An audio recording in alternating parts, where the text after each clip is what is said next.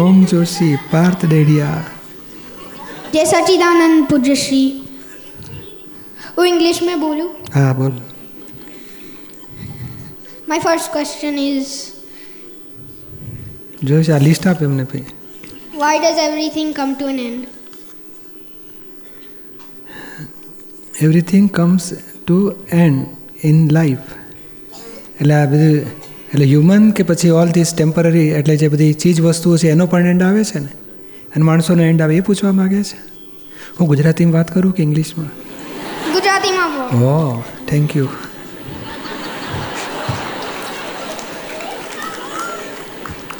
કારણ all this relative are temporary adjustment relative એક soul is permanent and other things are temporary એટલે temporary એટલે શું?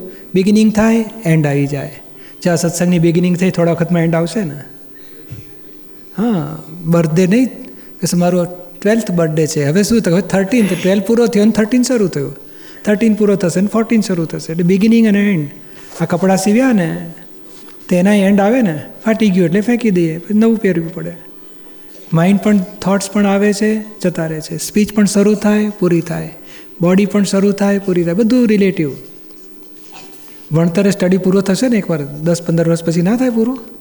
બધું રિલેટિવ હા, જે પાંચ ઇન્દ્રિય દેખાય, આંખથી દેખાય, કાનથી સંભળાય, જીભથી ચખાય, નાકથી સૂંઘાય અડાય બધું રિલેટિવ અને ટેમ્પરરી ટેમ્પરરી એ લાઈફમાં એન્ડ આવી જશે.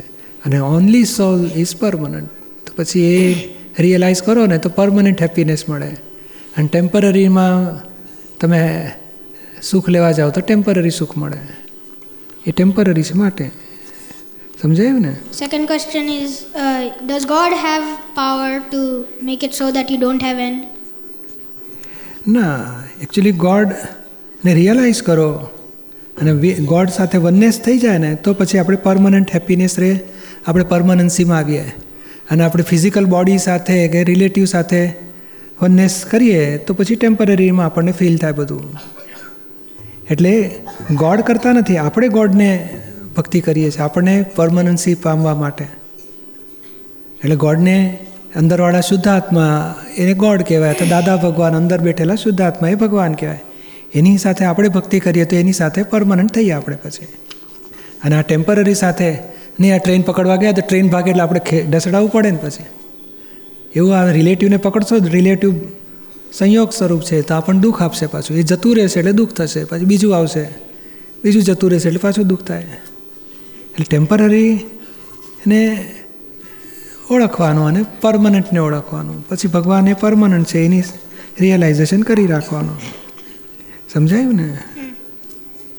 Question three is what is difference between soul and God pure soul is a God God and pure soul એક જ છે એ inner pure soul is a God and God is in every living creature whether visible or invisible not in creation this is main made creation આ sofa ને speaker ને બધું main મેડ ક્રિએશનમાં ભગવાન નથી house ને કાર ને લિવિંગ ક્રિએચરમાં ants ને બક્સ છે પછી મસ્કીટો હોય કે પછી ડોગ હોય ડોંકી હોય હ્યુમન હોય ટ્રીઝ બધાની અંદર ગોડ છે એ ટ્રીસ કાપી નાખો તો ગોડ જતા રહે. પછી પેલું ખરાબ થઈ જાય બધું.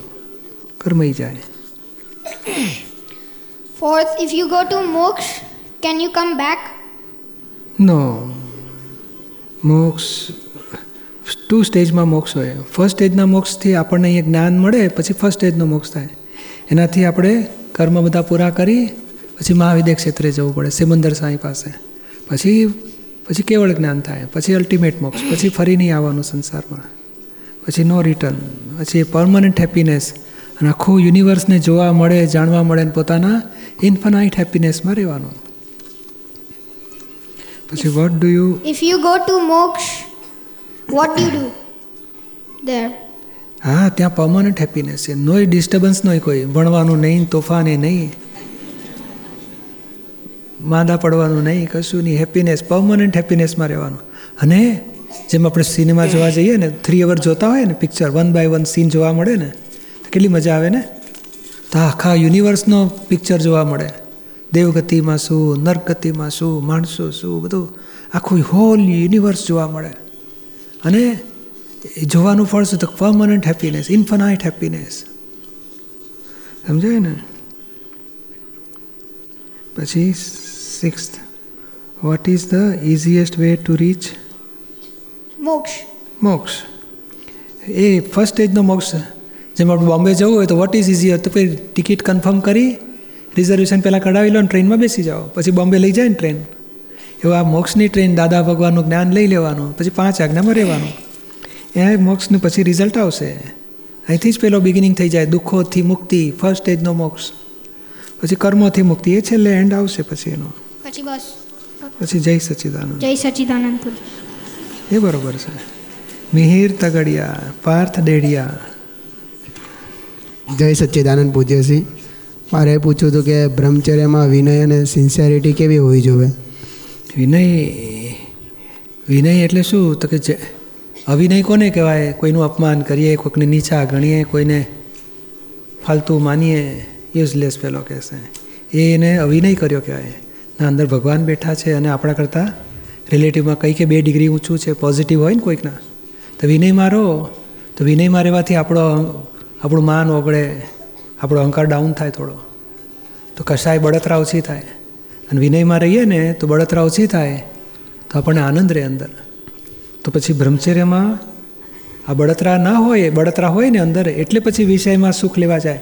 કે અંદર શાંતિ નથી, એટલે લાવો કંઈક કાદોચો પડીએ, એટલે ઠંડક થાય જરા એટલે આ વિનયથી તો અહીં અહીં ઠંડક લાગે, અંદર સુખ લાગે. એટલે બધાને પોઝિટિવ જોવાના પોઝિટિવને એપ્રિશિએટ કરવાના, તો એ આપણા વિનય ગુણ ઉત્પન્ન થતો જશે. અથવા તો વિનય ઉત્પન્ન હોય ને, તો જ બધાને પોઝિટિવ જોઈ શકે પોઝિટિવને એપ્રિશિએટ કરે. કેટલું સરસ છે, કેટલા સરસ પ્રશ્નો, કેટલું સરસ સમજણ છે, કેટલા બધા ડેવલપ થયેલા. તો પોઝિટિવ જોવે ને, તો આપણામાં આનંદ ઉત્પન્ન થાય. આનંદથી પછી વિષયની બળતરા છૂટી જાય. એટલે બ્રહ્મચર્યમાં હેલ્પ થાય. અને સિન્સિયરિટી એટલે શું? સિન્સિયર એટલે શું? પોલ નહીં મારવાની. પોલ એટલે ગોટાળો કરે ને કે ભાઈ ઉપવાસની દાડે કે ને ફ્રીજમાં ખોલીને જોજો કરતો કેમ ફ્રીજ જોઈએ? શું પડ્યું છે? ગુલાબજાંબુ છે કાલે ખાઈશું. એટલે પણ તાજે ઉપવાસ છે ખોવાલો. ફ્રીજ નહીં ખોલવાનું. ઉપવાસની દાડે ફ્રીજ ખોલીને જોજો કરે તો શું કહેવાય? થોડી કેટલા ખાઈશ નહીં હું થોડું ચાખીશ જ. બાકી ખાઈશ નહીં કે. તો પોલ મારી કહેવાય કે નહીં? એટલે ઉપવાસને દાડે ખાધું? થોડું ખાધું પણ ખોડું એક દાણો એ વડિયારીનું મોઢા મૂક્યો ને, તો પોલ મારી પછી. એ ના ચાલે. ઉપવાસ એટલે સ્ટ્રિક્ટ પછી. એવું જે નિશ્ચય કર્યો એને સિન્સિયર રહેવું, વળગી રહેવું. મુંબઈ જવું છે, પછી પેલી મફત ગાડી છે ને એર કન્ડિશન છે, ચાલો રાજકોટ જઈએ. તો હાલો, મફત છે, જઈશું. તે પોલ મારી કહેવાય. ઊંધા કેમ ગયા? મફત હોય તોય ના જવાય. ભલે મુશ્કેલી હોય ટ્રાફિક હોય, પણ મારે બોમ્બે પહોંચવું છે એટલે એમાં સિન્સિયર પછી. નો કોન એ પેલો વિરોધાભાસ ના હોવું છે કે ખાવું છે અને ઉપવાસ રાખો છે. બે વિરોધાભાસ કહેવાય એક સિન્સિયર એક નેરો ઉપવાસના દાડે ખાવાનો વિચાર પણ નહીં કરવાનો ખાવાની ક્રિયા પણ નહીં કરવાની ખાવાનું જોવાય નહીં જવાનું. એનું નામ સિન્સિયર તું ઉપવાસ. સમજાયું ને? અને ચિત્તને રીતના આમ શુદ્ધ કરી શકાય? એ ચિત્તને એ ચિત્ત બગડે છે શેમાંથી? તો કે આ બીજું કોઈને દુઃખ આપો કોઈ માટે અભાવ કરો તિરસ્કાર કરો દ્વેષ કરો એનાથી ચિત્ત બગડે? એટલે દ્વેષથી ચિત્ત બગડે? અને રાગથી બગડે. કેવી સરસ છે ને કેવો સરસ છે ને કપડાં ફાઇન છે ને. બ્યુટીફુલ જોયે ને બધા માણસો?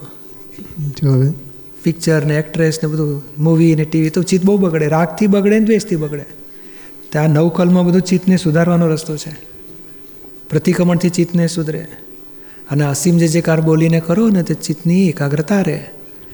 અને દાદા ભગવાન એટલે પોતાના અંદરવાળા ભગવાનને પહોંચે છે. એટલે આત્માની ભક્તિ થાય ને તો ચિત્તમાં સ્થિરતા આવે, શુદ્ધિ આવે. અને આ બધું બધી અવસ્થા આપણા દેહ જુએ ને રૂપાળું જુએ ને પછી પૈસા ને દાગીના ને ખાવાનું ને બધા એમાં ચીજ જાય ને તો બગડે ચિત્ત. અને અસ્થિરતા વધી જાય. એટલે સ્થિર કરવું હોય, એકાગ્ર કરવું હોય તો આ રસ્તો છે. કે ટીવી, મૂવી, પરીક્ષાને દોઢ બે મહિના તો છોડી દેવું જોઈએ. કે નહીં, હમણાં જોવું જ નથી મારે. ગેમ્સ, બેમ્સ, ટીવી, બીવી, બધું ઇન્ટરનેટ, મૂવી, બધું બાજુ મૂકો પહેલાં ભણો સારી રીતે. અને પછી કંઈ મનમાં વિચાર ખરાબ આવ્યા તો પ્રતિક્રમણ કરો. ક્યાંક દ્રષ્ટિ બગડી તો પ્રતિક્રમણ કરો. અને ચા પ્રાર્થનામાં છે ને દાદા ભગવાને લખ્યું છે કે, હે દાદા ભગવાન, મારી મને સર્વોત્તમ ભણાય એવી મને શક્તિ આપો. પછી મારી ચિત્તવૃત્તિના દોષો ધોઈ નાખવો એ મને શક્તિ આપો. મારી ચિત્તવૃત્તિ આપનામાં અને ભણવામાં એકાગ્ર થાય મને શક્તિ આપો. શક્તિ માગીને ભણીશું ને, તો સરસ ભણાશે પછી. વિનય રખાય ને અખંડ સિંહ બ્રહ્મચર્ય પડે એવી બરોબર છે. મિહિર પછી પાર્થ સતવારા. આપણે ખબર છે કે આ બ્રહ્મચર્ય વિષયને ખોટું છે છતાં પણ આમ એવા વિચારો એવા કરે છે. અને આમ એ વિચાર પછી ભળી જવાય છે ને એટલે એ જે આમ એટલું સ્ટ્રોંગ નિશ્ચય પણ એવું કર્યો હોય કે નહીં આ નથી કરવું આ નથી કરવું. છતાં પણ એમાં આમ ભળાઈ જવાય છે. વિચાર એવો વિચાર કેમ આવે છે? તો ભરેલો માલ છે ને બધો.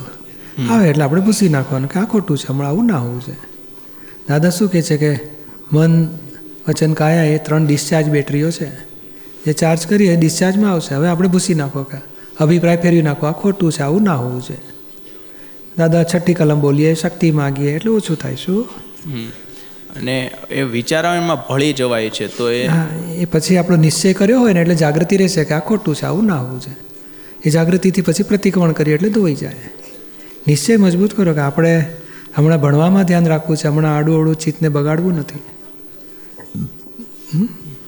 પાર્થ સત્વારા દર્શિત ગોયાણી. જય સચિયાન પૂજ્યશ્રી સમજથી પ્રાપ્ત બ્રહ્મચર્યમાં હેડિંગ છે હે ગાંઠો અમે નહીં કે તમે નહીં. એમાં દાદાશ્રી કહે છે માનય કપટ કરે તો મળે અપમાન કપટ કરે તો મળે. વિષય પણ કપટ વગર ના મળે. તો એમાં માન અને અપમાન કપટવાળું ખ્યાલ ના આવે. આજે કોઈ પાર્થને કહે તું નકામો છે તો તને અસર થાય ખરી? હા. કેમ થાય? પેલા બીજા મુંબઈવાળા પાર્થને કહે તો તને અસર થઈ જાય? ના એમાં ના થાય. કેમ ના થાય? પાર્થને જ કીધું ને. તો હું આ નથી. એ જાગૃતિ રહે ને તો અસર ના થાય. અને હું આ છું એનાથી અસર થાય છે. તો ખરેખર પાર્થ તું છે કે શુદ્ધાત્મા તું છે? શુદ્ધાત્મા. તો પાર્થની અસર આપણને થઈ એટલે કપટ કેમ આવ્યું તો કે પાર્થરૂપ રહ્યા એનું નામ કપટ કહેવાય. પાર્થ ઉપર મોહ છે પાર્થને હું છું માનીએ છીએ. પાર્થ મારું સ્વરૂપ છે માનીએ છીએ. એટલે આપણને અસર થાય છે. એટલે કપટ અહીંથી શરૂ થાય છે. જે નથી એને હું છું માનીએ છીએ. પછી પેલો બોલતો નથી. હવે ટેપ રેકોર્ડર બોલતો હશે કે શુદ્ધાત્મા બોલતો હશે? Tape recorder. તો આપણે શું તું કેમ બોલ્યો? મારી માટે ખરાબ કેમ બોલ્યો? હું તને જોઈ લઈશ. એને બોલનારો કરતા માનીએ છીએ. એ આપણી ભૂલ છે. મને કયું માનીએ છીએ? આપણી ભૂલ છે. એ ભૂલ ભાંગી નાખો તો પછી ભગવટો નહીં આવે. સમજાય ને? એટલે કપટને લીધે અસર થાય છે બધી. હવે સુખ. નહીં આ જલેબીમાં સુખ હશે કે નહીં હોય? એટલે આમ તો ના કહેવાય પણ ના પણ જલેબી આમ ત્રણ દિવસ વાસી હોય ફૂગ ચડી ગયેલી તો સુખ આવે? ના આવે. અને એમાં મીઠા આંબુ બોડીને આપેલી હોય તો? ના. તોય ના આવે. અને પછી કોઈ એ ટુકડો ખાધીને પછી નાખી દે ભાઈ લે ખા ખા. ભાવે છે ને તને? તો હેઠા ખાઈએ આપણે?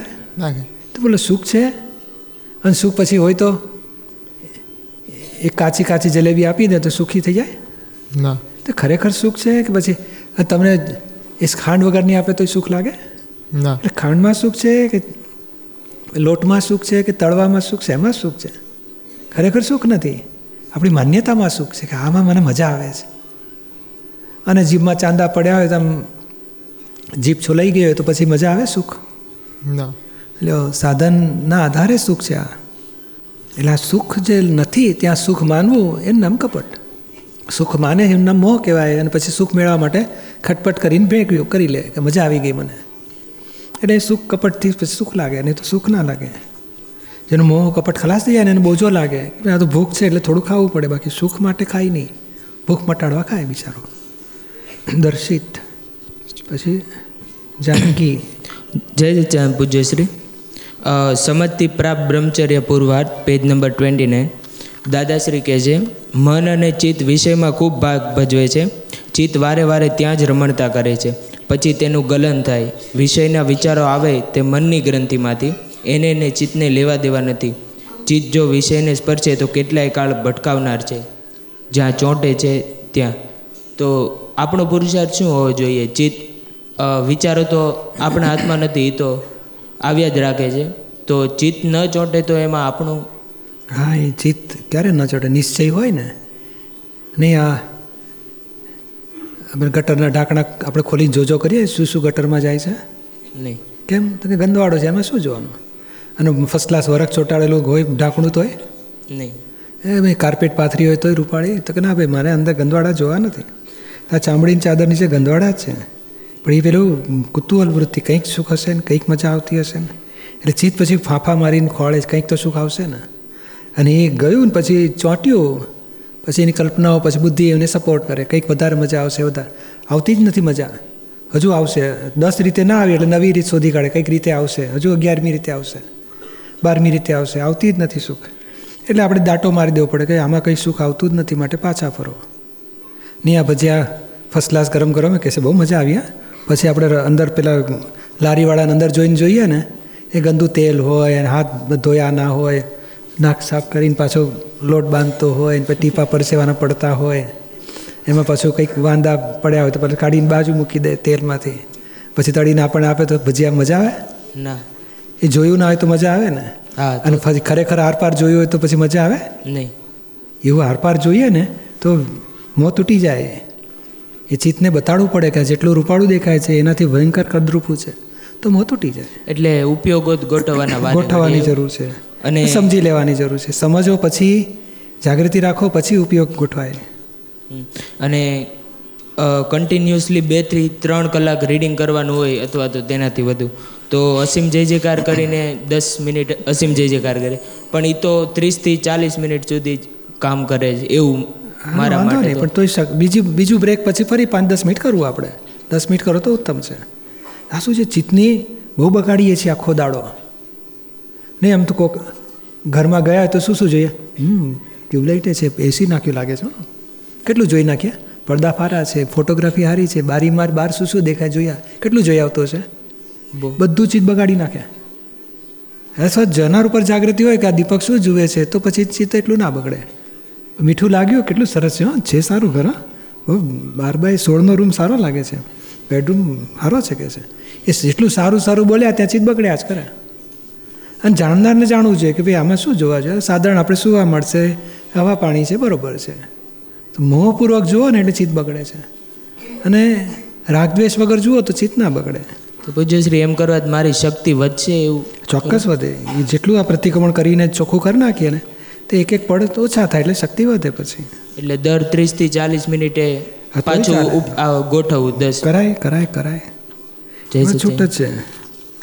જાનકી પછી નેન્સી આટલિયા.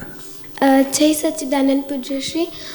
મારી ફ્રેન્ડ કોઈક વાર નેગેટિવ બોલે તો મને બહુ દુઃખ થાય છે તો મારે શું કરવું? એ નેગેટિવ એટલે શું હોય? આપણા કચરા ખુલ્લા પાડે તો આપણે તપાસ કરીને સાફ કરી નાખવાના. જ્યાં સુધી આપણે કચરો છે ને ત્યાં સુધી લોકો બોલશે. કચરો ખલાસ થઈ જશે, પછી નહીં બોલે. અને આપણે તો સરસ ચાન્સ લેવાનો કહો ચાલો બતાડે છે. તો આપણે ચેક કરો અને સાફ કરી નાખો. પેલી વાર્તા છે ને, એક મૂર્તિકાર હતા. એને મૂર્તિ બનાવી, એના બાપાએ મૂર્તિકાર પછી છોકરાએ મૂર્તિ બનાવી. તો બધા કહે છે, બહુ સરસ મૂર્તિ, બહુ સરસ મૂર્તિ. તો બાપા કહે છે, તારી મૂર્તિમાં આટલી ભૂલ છે. તો પહેલાં સુધારી, બીજી મૂર્તિ બનાવી, સરસ મજાની. લોકો આ કેટલી સરસ છે. બાપા કહે છે, આમાં આટલી ભૂલ રહી ગઈ. તેણે શું કરવું જોઈએ? લોકો સારી કહે છે બધા, પણ હવે ખબર જ નથી મૂર્તિ કોઈ બનાવાય, કેવી રીતે કેવી કોને કહેવાય? આ જ્ઞાની જાણે છે કે આ બરોબર નથી. એનું સાંભળવું જોઈએ ને ચિત્ર પેલા ડ્રોઈંગ આપણા મૂર્તિકારે. તો છોકરાએ બીજી વખત સાંભળ્યું કે, ના પપ્પા, સરસ મને બતાડ્યું, હું સુધારીશ.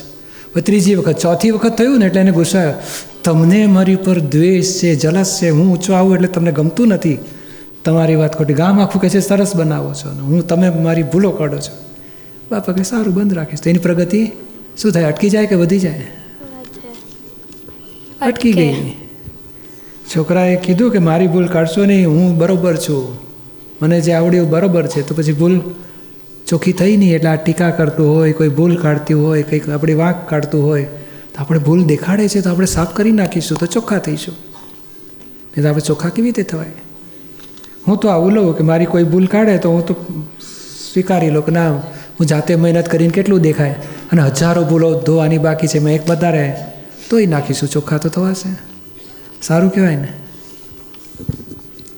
નેન્સી પછી જેન્સી